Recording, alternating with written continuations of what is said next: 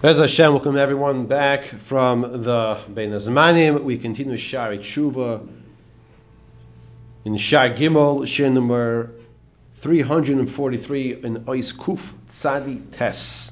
We're discussing the ninth and the last category of Hanifa, of flattering.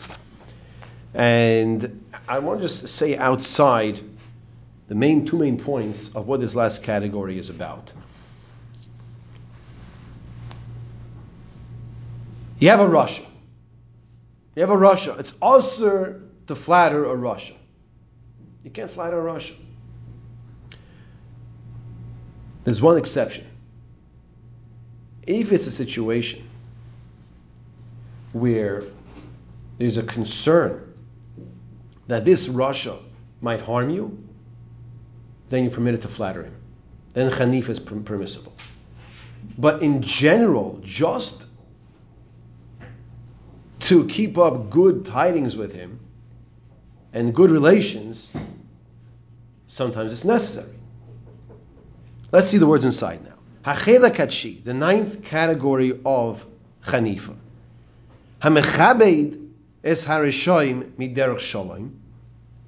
The person is flattering this rasha for the purpose of getting along with him, to be peaceful.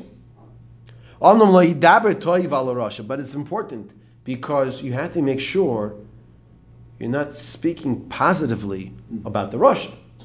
The man is a rasha. Now, why are you getting along with him? Because what you're doing, you're doing because you don't want to rock the boat. But you're not praising him. There's, no, there's nothing to praise over here.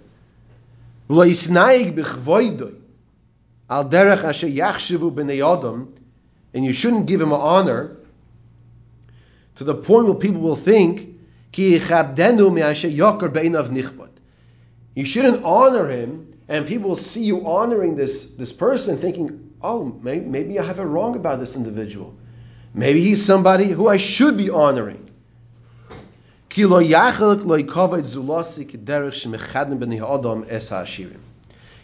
what type of honor should you give him? You should give him the honor, the respect, the same type of honor and respect you would give a wealthy person. A wealthy person who is doing good with his money, he deserves to be honored. That's to get along with the person. This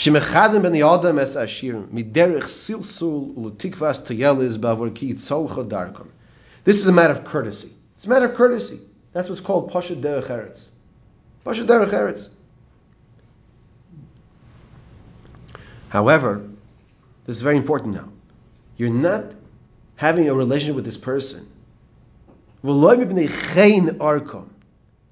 not because of their moral value. It's not because of the greatness of who they are.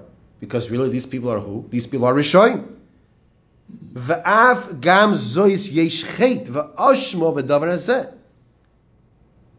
And in fact, if a person would give this individual, this rasha, the Kavod, in this way, it's naveira. If one's giving him kavod because of who he is, the Maisha, who is he? He's a rasha.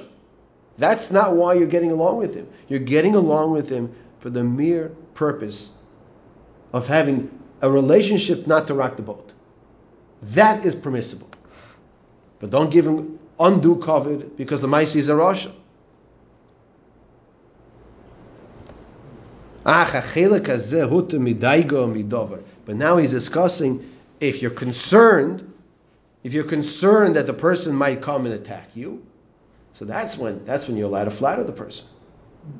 So let's just get this clear. You're not allowed to flatter a rasha. Hanifa is also to a rasha. What are you allowed to do with a rasha? You're allowed to give him some type of relationship, respect, to make sure you get along with him, to make sure that the relationships are, are okay, are peaceful. Now, if there's a concern, if there's a concern of him causing damage,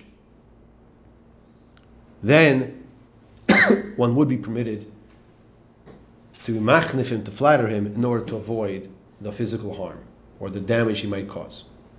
This is the last category of Hanifa, And Mitzah Shem, the next category will be that of the Kat Misapri Lashon Hara, the group of people who speak Lashon Hara. This will be going on for, we'll, we'll go uh, for a few uh, pages here, to say the least. And I just want to remind everybody that the Chofetz Chaim, in his Sefer on the laws of Lashon Hara, which is called, of course, Chofetz Chaim, he writes that even though this is a Musar Sefer, Ben Yoyin Sefer is a Musar Sefer, but a lot of the halachas, since he's a Rishon and he writes in such a way of halacha, a lot of the halachas that, that are learned out in the laws of proper speech are learned out from this, this coming topic over here in Kat Misapri Lashon Hara.